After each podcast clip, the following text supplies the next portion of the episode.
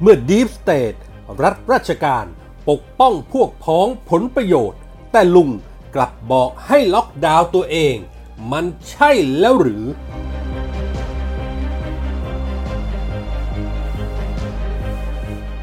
หมอทวีสิน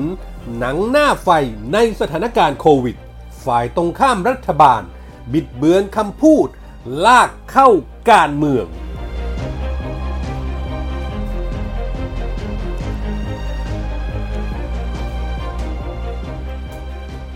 สวัสดีครับ ขอต้อนรับทุกท่านเข้าสู่ MGR Podcast ครับ ผมเกษตรชนะเสรีชัย รับหน้าที่ดำเนินรายการครับ วันนี้ผมมีคอลัมน์ข่าวปนคนคนปนข่าว ประจำวันอังคารที่ 5 มกราคม พุทธศักราช 2564 มาฝากกันครับ เปิดทำงานวันแรกของปีฉลูด้วยสถิติผู้ป่วยโควิดสูงสุดใหม่ 745 ราย นับเป็นภาวะที่ส่งผลกระทบต่อจิตใจ จิตตกตึงเครียดกันอย่างหนักไปทั้งประเทศ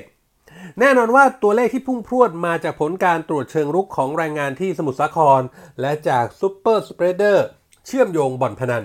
โดยเฉพาะตัวการหลังมีแนวโน้มจะพบผู้ป่วยสูงขึ้นไปอีก จากบ่อนที่จันทบุรีตราด ที่ตามหลังบ่อนระยองมาติดๆเรียกว่าสถานการณ์ด้านบุรพาของประเทศ น่าเป็นห่วงที่สุดในเวลานี้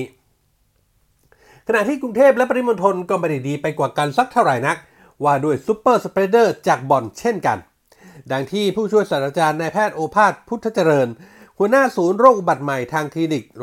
รงพยาบาลจุฬาลงกรณ์สภากาชาติไทย โพสต์เฟซบุ๊กเรียกว่าเป็น walking spreader รอบนี้คนไข้ไม่เหมือนเดิม มีทั้งปกปิดและไม่ให้ความร่วมมือไทม์ไลน์ไปไหนอย่างไรก็ไม่ยอมบอก แต่เมื่อเค้นไปเค้นมาถึงได้ยอมบอกว่าไปเล่นพนันที่บ่อนมา งานนี้ที่โควิดอาละวาดหนัก เพราะมีผีพนันเดินเพ่นพ่านไปทั่วนั่นเอง และถามต่อกันว่า ผู้ติดเชื้อไปบ่อนที่ไหน ถ้าไม่ใช่ในกรุงเทพ รับรู้กันดีว่ากทมเมืองหลวงเหล่านี้ อุดมไปด้วยแหล่งอบายมุขที่ยากจะปฏิเสธ แต่ที่ที่ราชการจะขวนขวายหาทางกำจัดบ่อน สืบเบาะแสและปราบปราม กับมีผู้หลักผู้ใหญ่ที่ดูแลฝ่ายความมั่นคงของรัฐบาลลุงตู่ที่คุณก็รู้ว่าเป็นใคร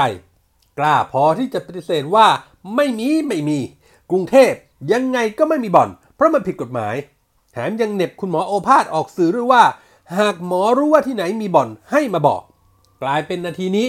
หน้าที่ในการหาเบาะแสบ่อน เป็นหน้าที่ของหมอไปซะอย่างนั้น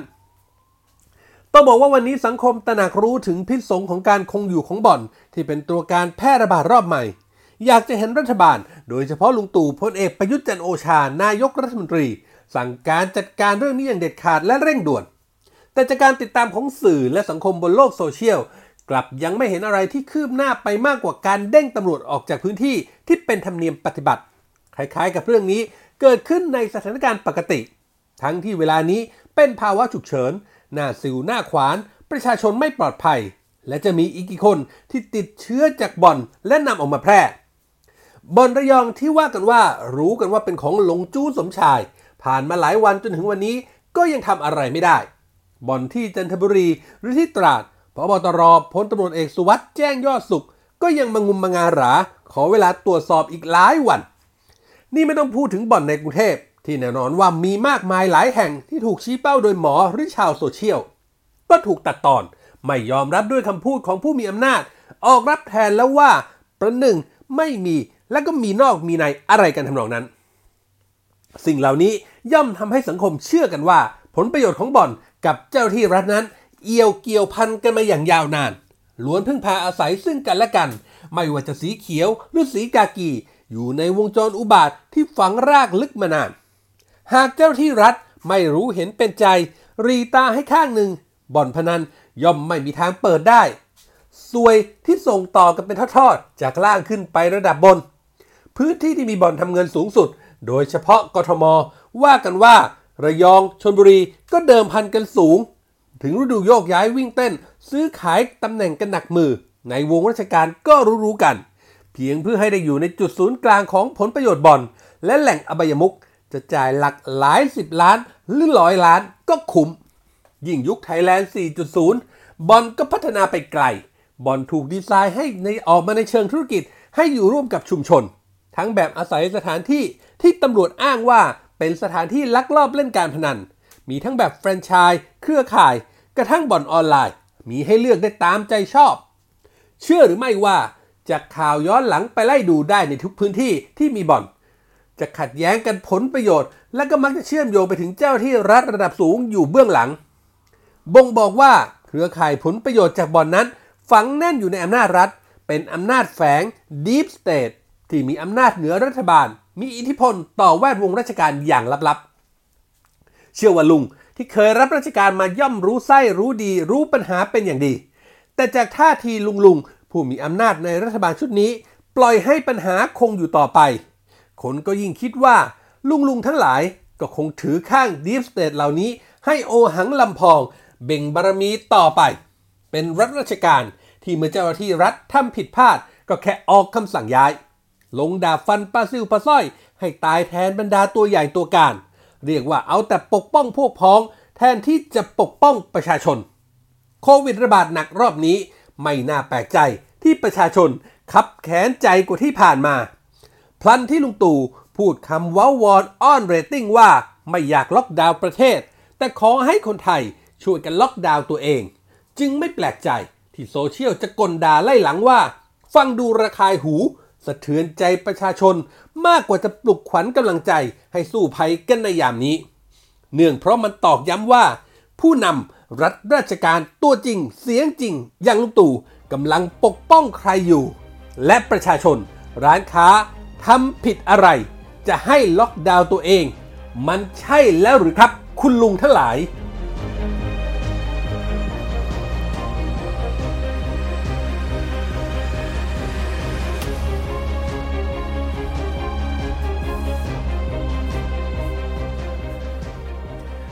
พูดถึงโควิด -19 ที่ระบาดรอบที่แล้วนะครับ คนไทยต่างก็ชื่นชมในการทำหน้าที่โฆษกศูนย์บริหารสถานการณ์การแพร่ระบาดของโรคติดเชื้อไวรัสโคโรนา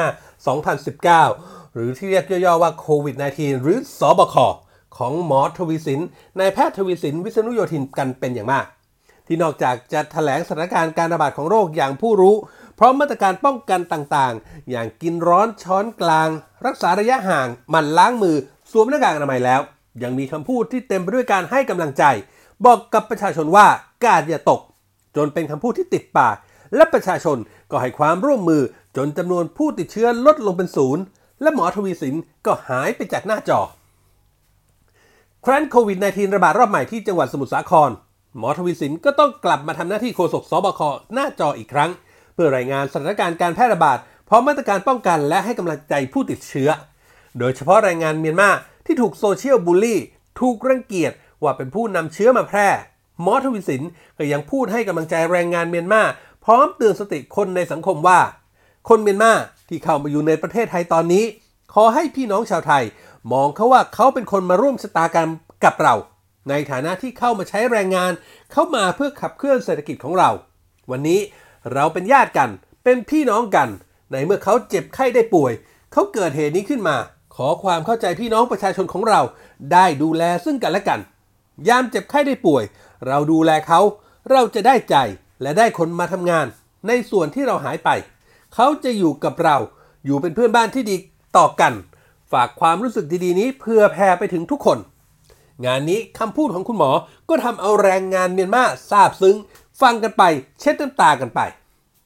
ต่อมาเกิดโควิดระบาดจากบ่อนระยอง ข่าวนี้ลุกลามออกไปในลักษณะ super spreader จนต้องประกาศพื้นที่สีแดงเกือบ 30 จังหวัด และก็มีมาตรการที่ควบคุมเข้มข้นขึ้น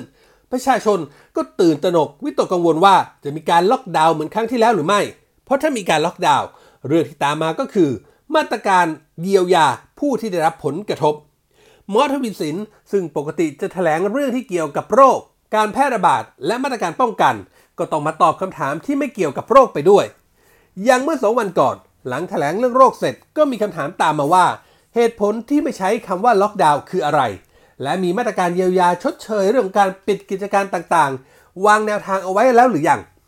ความจริงคำถามดังกล่าว คนที่ตอบควรจะเป็นผู้ที่รับผิดชอบด้านเศรษฐกิจของรัฐบาล หรือนายกรัฐมนตรี ในฐานะประธานศูนย์บริหารสถานการณ์เศรษฐกิจ จากผลกระทบจากการระบาดของโรคติดเชื้อไวรัสโควิด -19 หรือที่เรียกย่อๆว่า สบส เพราะเกี่ยวพันไปถึงงบประมาณ ซึ่งอยู่นอกเหนือการตัดสินใจของหมอทวีสิน แต่หมอทวีสินเมื่อยืนอยู่บนโพเดียม ในฐานะโฆษกสบคก็ต้องตอบเรื่องนี้ด้วยตอบไปว่า ก็มีคำตอบอยู่ในคำถาม เมื่อไรก็ตามที่ทางสบคต้องประกาศว่าเป็นการล็อกดาวน์นั่นหมายถึงว่าคำสั่งนี้จะทำให้กระทบต่อปัญหาทางเศรษฐกิจ กระทบต่อการหารายได้ของทุกคน ก็ต้องมีการเยียวยา ซึ่งนี่เป็นภาระของภาษีเงินของทั้งประเทศ ซึ่งตอนนี้อย่างที่บอกเราก็เผชิญอยู่ในภาวะตกต่ำของเศรษฐกิจโลก และก็ของคนไทยด้วยกันเอง ก็ต้องเจอตรงนี้ด้วยเหมือนกัน เพราะฉะนั้นการที่จะใช้มาตรการต่างๆ เหล่านี้ มีค่าใช้จ่ายต้องเสีย ต้องเป็นภาพที่ทำให้ทุกคนลำบากกันไปหมด เพราะฉะนั้น ถ้าณตอนนี้เราสามารถที่จะกระจายความรับผิดชอบร่วมมือกันไปได้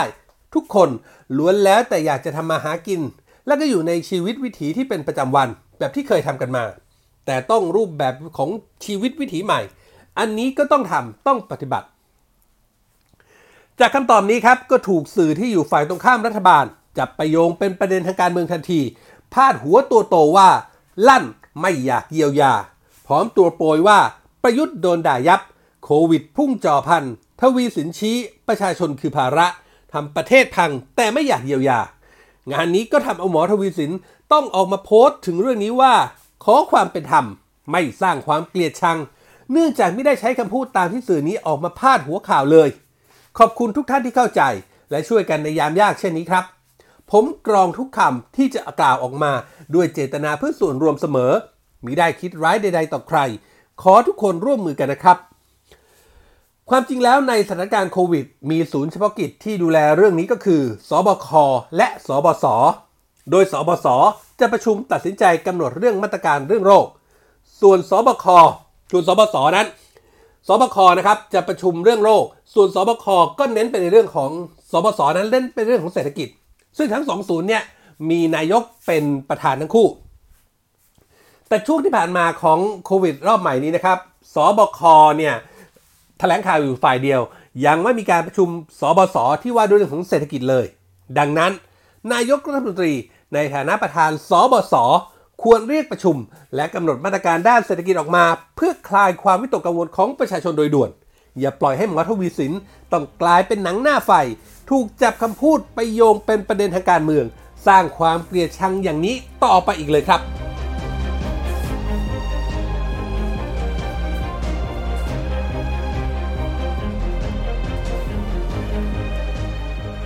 นี่คือเรื่องราวจากคอลัมน์ข่าวปนคนคนปนข่าวที่ผมนำมาฝากกันในวันนี้นะครับ คุณผู้ฟังสามารถเข้าไปอ่านเพิ่มเติมได้ในเว็บไซต์ของเราครับ mgronline.com